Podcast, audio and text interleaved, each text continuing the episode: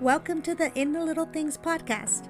If you feel that you might be missing out in the little things in life, things like joy, peace, purpose, and hope, well, it can be that distraction and busyness has gotten in the way. Hi, we are Jennifer Alhodge and Annabelle Arden, and we have created this podcast with you in mind.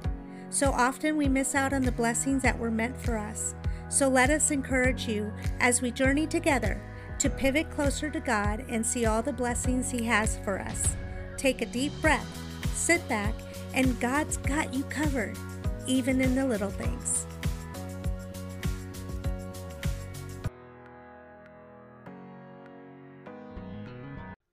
To this week's In the Little Things podcast. I'm Jennifer. I'm Annabelle. And last week we spoke about how God is there in the valley with us. Um, and we know that He's there with us in our trials and tribulations. And so this week we're going to talk about it a little bit differently about how really our angle, our perspective is what helps us to get through those trials and our tribulations as we lean into God. And you know, we see this all the time in the Bible. We see people relying on God's grace and mercy. We saw it with Shadrach, Meshach, and Abednego. We see Peter walking on the water to Jesus. We'll talk about him more in a little bit. Jonah being swallowed by a huge fish. Wow, can you Yuck. imagine? I never want to have to go through that kind of a perspective. um, Daniel in the lion's den, um, which would have been absolutely terrifying. And then David, who went out boldly in the Lord. And I feel like um, Annabelle has got a great story about how um, her perspective changed as a young child and something she went through.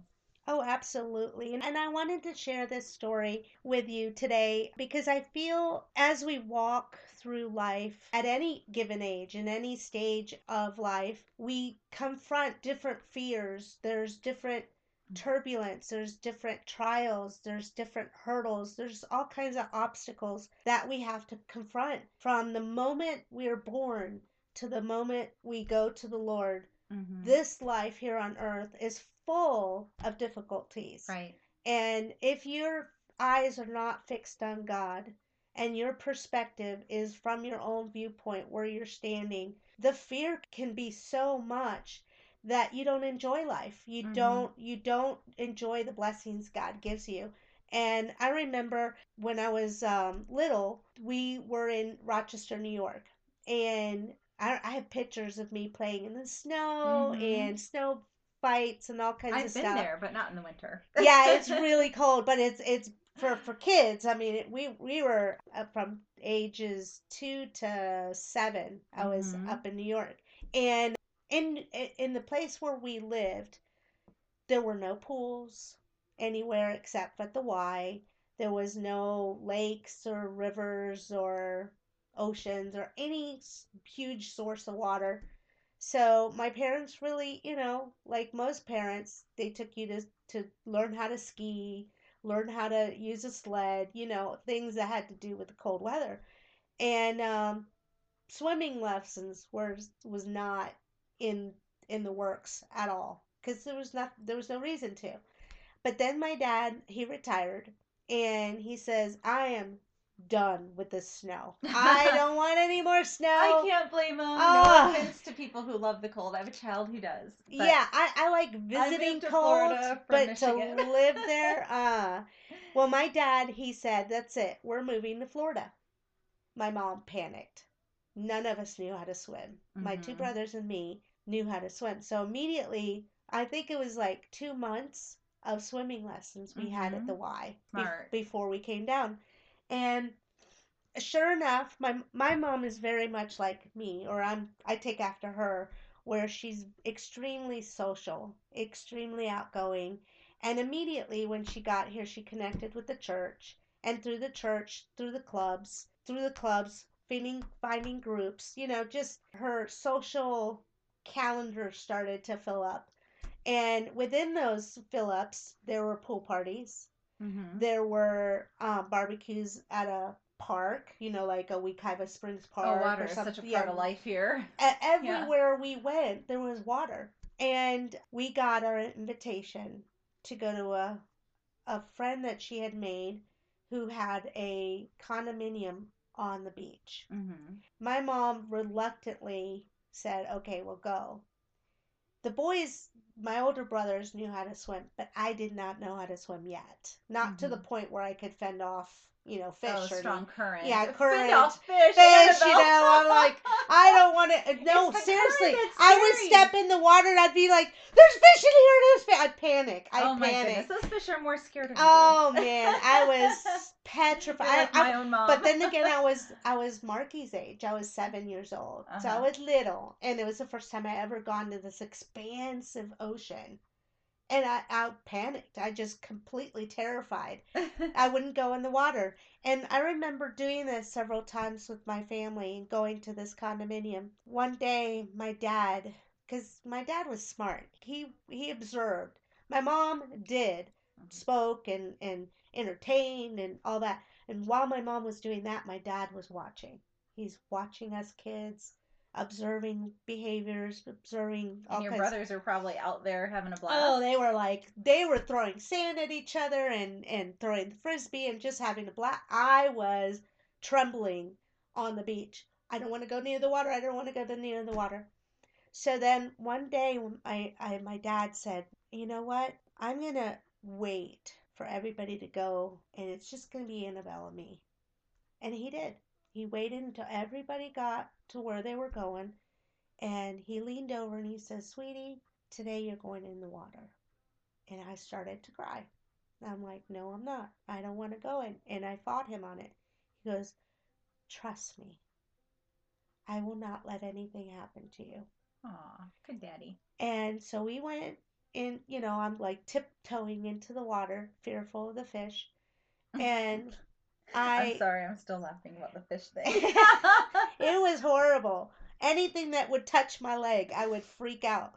And so I start freaking out because obviously there's the currents coming and I see it coming. And it's actually at this point, it's I'm deep enough that the waves are hitting me in the face. Mhm. And my dad looks down and he realizes, oh, you know, no wonder she doesn't like to come in because she can't pass the waves. He reaches down, grabs me with his two big, big, huge hands, picks me up and puts me on his shoulders. Mhm. And for the first time ever, was I in the water, but not being touched by the water or the fish or being hit in the face by the waves. And I got a chance to look beyond where I was when, if you think about it, a seven year old probably comes up to your knees or maybe your thigh. Well, the that's Layla. waves. Think about Right. it. Yeah. And the waves were at that level. Mhm. So every time I walked in, the water, all I would see were the waves coming at me. Mhm. And it scared me half to death. When my dad picked me up and put me on his shoulders for the first time ever, number one, he was holding me with his hands so hard onto my thighs, I knew I wouldn't fall. Mhm. Number one, he had me well held. Mhm. He was he was You know, you're safe protecting me. Then number two, the Mhm. waves weren't hitting me in the face. And number three, the angle in which I saw the ocean completely changed. I got to see yachts and boats way out in the in the you know deep end of the ocean. Yeah, because I you got to focused see- on the waves, so you could enjoy everything else. Yeah. Exactly. My focus and my perspective completely changed from that moment. He started from that moment every time we would go to the beach. He would he would put me on his shoulders. And every time I'm like, Eureka! I could see. I could see beyond the trouble of the waves and beyond all the troubles of, of my fear of being in the water. And I knew I was in good hands because my dad held me so tight. And, and but that's just the beginning of the story because a lot of people don't have, uh, I admit, when you come to Florida and you come to a beach, um, unless you stay at a hotel. If you're like if you're like my family we're we were very frugal. We didn't we didn't we didn't even spend on lunch. We took lunch to the beach. We Mhm. didn't you know people would Oh, buy same here. yeah we we would always save save save money. And so thinking of staying on the beach for us was not even a thought. We would not we would drive to the beach Right. and then come back home And a lot of people do that. And I'm not saying that's bad, but we, this one time that we went with my mom's new friend who had a condominium, we actually got to stay on the beach overnight. So when the sun, you know, was going, you know, people were leaving and, and the sun was, I think that one day it was started to rain because I remember it got dark and my mom said, okay, let's go. And I, I was like, okay, we'll pack up the car and go. She goes, no, honey, we're, we're going to that building right there. And I'm like, oh, okay, we're going to a hotel. She goes, no, we're going to my friend's house. She has a house here, or a, a, an apartment. I, I didn't quite get that at age seven. I was just like, uh, whatever, we'll just follow you. And when we got up there, I noticed they had this huge balcony. And I raced to the balcony Mm-hmm. and looked out the balcony. That the beach is that big. Right. It's it, the the perspective of seeing the water from below and then being over the water, right. stories high. I mean, sometimes see you it. see dolphins down there. yes, actually, that's what I saw. the saw. deeper water, the different colors of the water, where it gets deeper, where it's shallow, where there are sandbars. It's it's cool. It's amazing. And for a seven year old who was so scared of the water, I for for the first time ever was able to see, like like you said, the dolphins playing Mhm. off in the distance. I got to see boats that were ma- cruise boats, Cruise massive. ships, even right? yeah, right. massive boats way off in the distance. And I actually was a bit more calm seeing it from that perspective because I realized at that point that once I, all I had to do was get through that initial current over that hump, Mhm. over that turbulence, Right. and the rest was smooth. I, when I was seven, I thought the entire ocean was, Was full waves of waves. crashing, right. Exactly. Mhm. And so until I reached the top and realized it's that initial wave, it blew my mind. Mhm. I was like, "Mommy, mommy, come here, look at this." And she's like, "Yeah, it's the ocean. What Mhm. about it?" And she had seen it many a time. She already knew and and I was like, "But mommy, you don't understand. The waves are only here, Right up at the sand. right up at the sand." Right. And she's like, she didn't understand. And then my dad said to my mom, she was not scared of the ocean. She was scared of the waves. Hmm. And my mom looked at me. She's like, oh, but you see, it's only in the beginning. Once you pass the beginning, everything else is smooth. Right. And I was like, I know, I see it now, but I didn't see it when I got in the ocean down there. Right. I thought the entire ocean I would be swallowing seawater, you know. And so for me, it was a revelation. The angle in which I saw the ocean changed so that I could see it from above. Mm. And sometimes when we get into into that person when we get into the time that we fear something, maybe just maybe it's just a suggestion. Change the angle and the perspective that you see that problem and just maybe that will give you a perspective of what is truly the the obstacle yeah. you know Yeah, this reminds me so much of, of Peter. I wanted to come back to Peter anyhow because um, when I first heard your story, it's the first thing that that I thought of because there was a, an actual story in the Bible where our Father um, did do that for us, you know, through the person of Jesus, and so um, it, it reminded me of of, of in Matthew um, chapter fourteen, Peter and the, the apostles they're seeing, you know, Jesus Jesus's disciples are essentially seeing him walk on water um, and they think that it's a ghost. They're terrified. And Peter says, Well, Lord, if it's you, tell me to come to you on the water. Kind of a Mhm. crazy request, but Peter recognizes already that Jesus is all powerful. right And so, of course, Jesus says, Okay, well, come on. You know, and so Peter gets down and he starts walking toward Jesus, and then he sees the wind and the waves, and he gets scared and he begins to sink. So he cries out, Lord, save me. And immediately Jesus reaches out his hand and he catches him and brings him up and says, You have little faith. Why did you doubt? Like you were doing it. Why did you doubt? If you hadn't looked around, if you hadn't, you know, focused on the scary part of this, you would have been okay. Um, but I think what's cool about this is that here Jesus is teaching Peter about perspective and about focus, about trusting in him. Um, but earlier in the day, that day began with him finding out that his beloved cousin John, who was only about six months older than him, he found out John had been beheaded. John I mean, Baptist. John the Baptist had Mhm. just been beheaded. And um, th- the first inclination that Jesus had was to go somewhere by himself. He, he knew that he needed to get in the right perspective and he wanted to commune with the Father. And he tried to withdraw on his own, and a bunch of people found what he was doing. They, they, they essentially followed him, and he had compassion on them.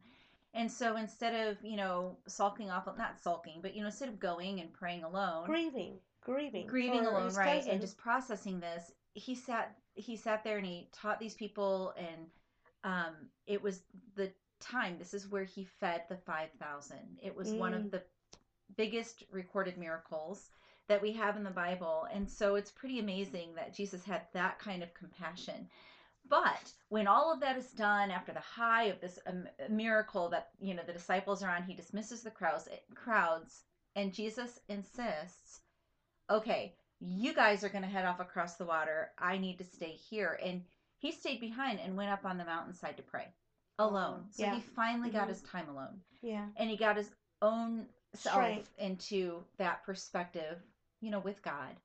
And then that's when he started walking across the water to catch up to the boat. And that's when the disciples were fearful and thinking he was a ghost or Uh-huh. something. And that's when Peter cried out to him, Lord, if it's you, tell me to come. So I just think it's so cool that we see in this that Jesus immediately going through grief, I think one of the most painful sorts of circumstances a human can face, hmm um, immediately tries to go to God. And then he has compassion on people and he still serves God through all of this. And then, uh, and of course, he is God. I'm not saying, you know what I mean? yeah, He is God, but he's serving the Father, he's serving the people. And afterwards, he still brings himself to that moment of relying on that community he has with the Father. hmm And so I think that that's um, a real um, lesson to us that if Jesus needs it, and then immediately after this, he teaches Peter that he needs it too, how much more do we need it? hmm you know, I went through um, a time in my life, and, and I think it's important to realize when we're going through these, we are serving God, as a matter of fact. And um, I went through a time of a broken engagement. Through that, I remember at the broken engagement, I mean, it was 36 hours before the wedding, you guys. that was wow. not easy. Yeah, no, no. Um, After all the 36 planning. Yeah, very big wedding was planned, and after all that, it was 36 hours before the wedding. But um, there was one thing I wanted to do.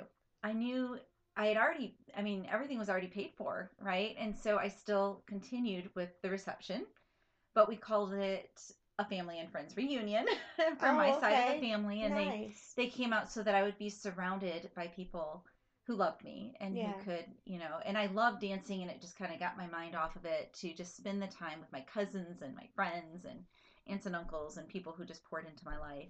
During that time, I had been doing a lot of lyrical dance. So when it came time for that reception, I knew there was a song that would really um, speak to me and it would nourish um, my soul. And Mhm. so I, I did a lyrical dance at the reception to a song called Love That Will Not Let Me Go. And it pertained to me because the lyrics are love that will not, there is a love that will not let me go.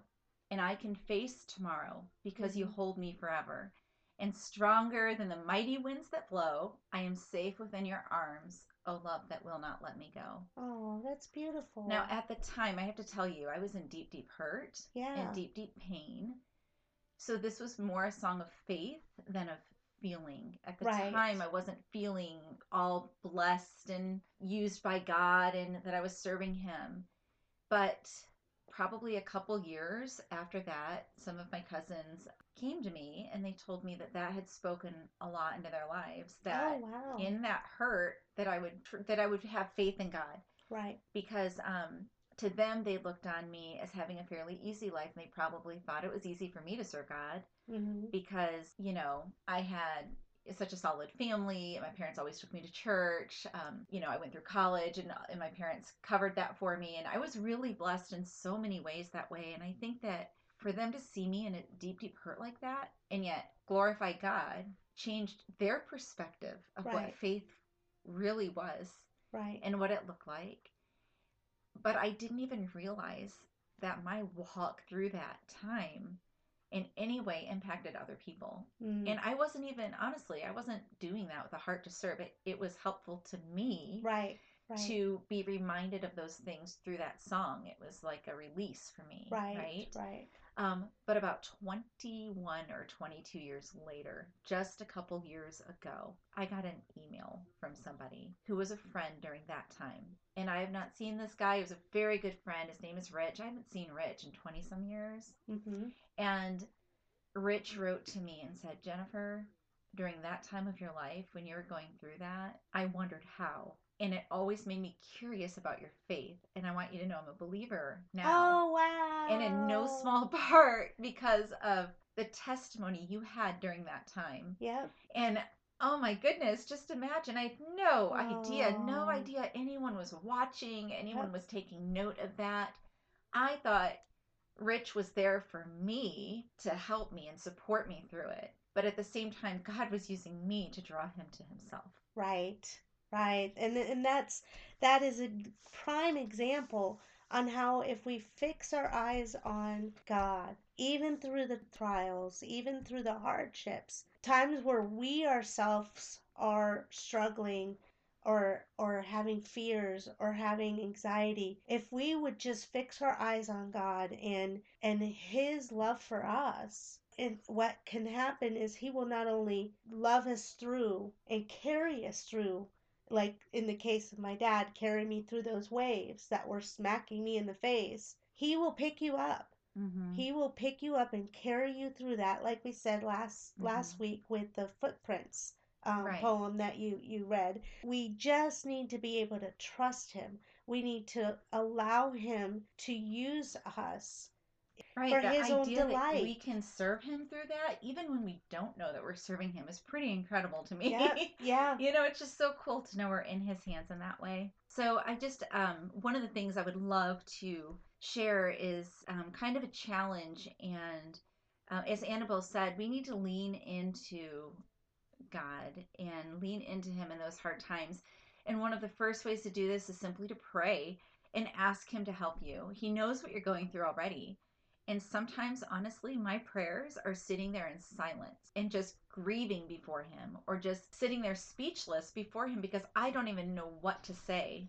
mhm. So I just let Him listen to my soul and just let Him know I'm there waiting for Him to respond. and be quiet and be still and know that he Before is him. god Right, Mhm. because there are those moments that are too difficult to express in words. Um, and then I think trusting him is a big part of that, knowing that he is going to come through, he is going to respond, he is there with you anyhow, and he knows what you're going through. He's experienced it himself, just like we saw with um, Jesus trying again and again to get off on his own and be able to grieve um, Mhm. after learning about his cousin John having been beheaded. But when we do that, God can so- show us his perspective he Mhm. can give us a whole new viewpoint um, and he helps us to see he's stronger than any of it right that he's above it all and that he that he'll carry us through it you know i, I think that that's the biggest thing and, and it comes much more easily as you do it than the first time you trust yeah you know because just like you knew your dad was never going to let you go even at seven your dad had proven again and again and again that he loved you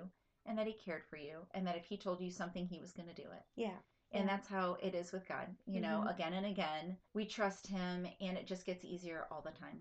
Yes, a song that came to me when I was writing this podcast and really contemplating what we're going to speak of today. I was sitting here in my office and I I'm a person who doesn't like quiet. I can't handle quiet. Oh no, Um, it- awful silence. so I have the radio always blasting in my office and as I'm sitting here typing away, Good Good Father came Aw, on I like that song. and it's a wonderful song. It fits perfectly into what we're talking about today. But I, I do want to encourage everyone, like Jennifer said, just know that during your trials and during your testing, there's a purpose behind it. And a lot of times we just need to seek God. We need to change our perspective and say, Lord, show me your perspective in this. What is the bigger picture? in my case with my story this week because I was little and the waves would hit me in the face until my earthly father put me on his shoulders. That's when I saw the expansion and the peacefulness and the beauty of the ocean. And so when get into that place where you have fear of something and you're facing something hard, ask God, change my perspective. So, if you don't mind, let me go ahead and pray over us today and just uh, come to the Father.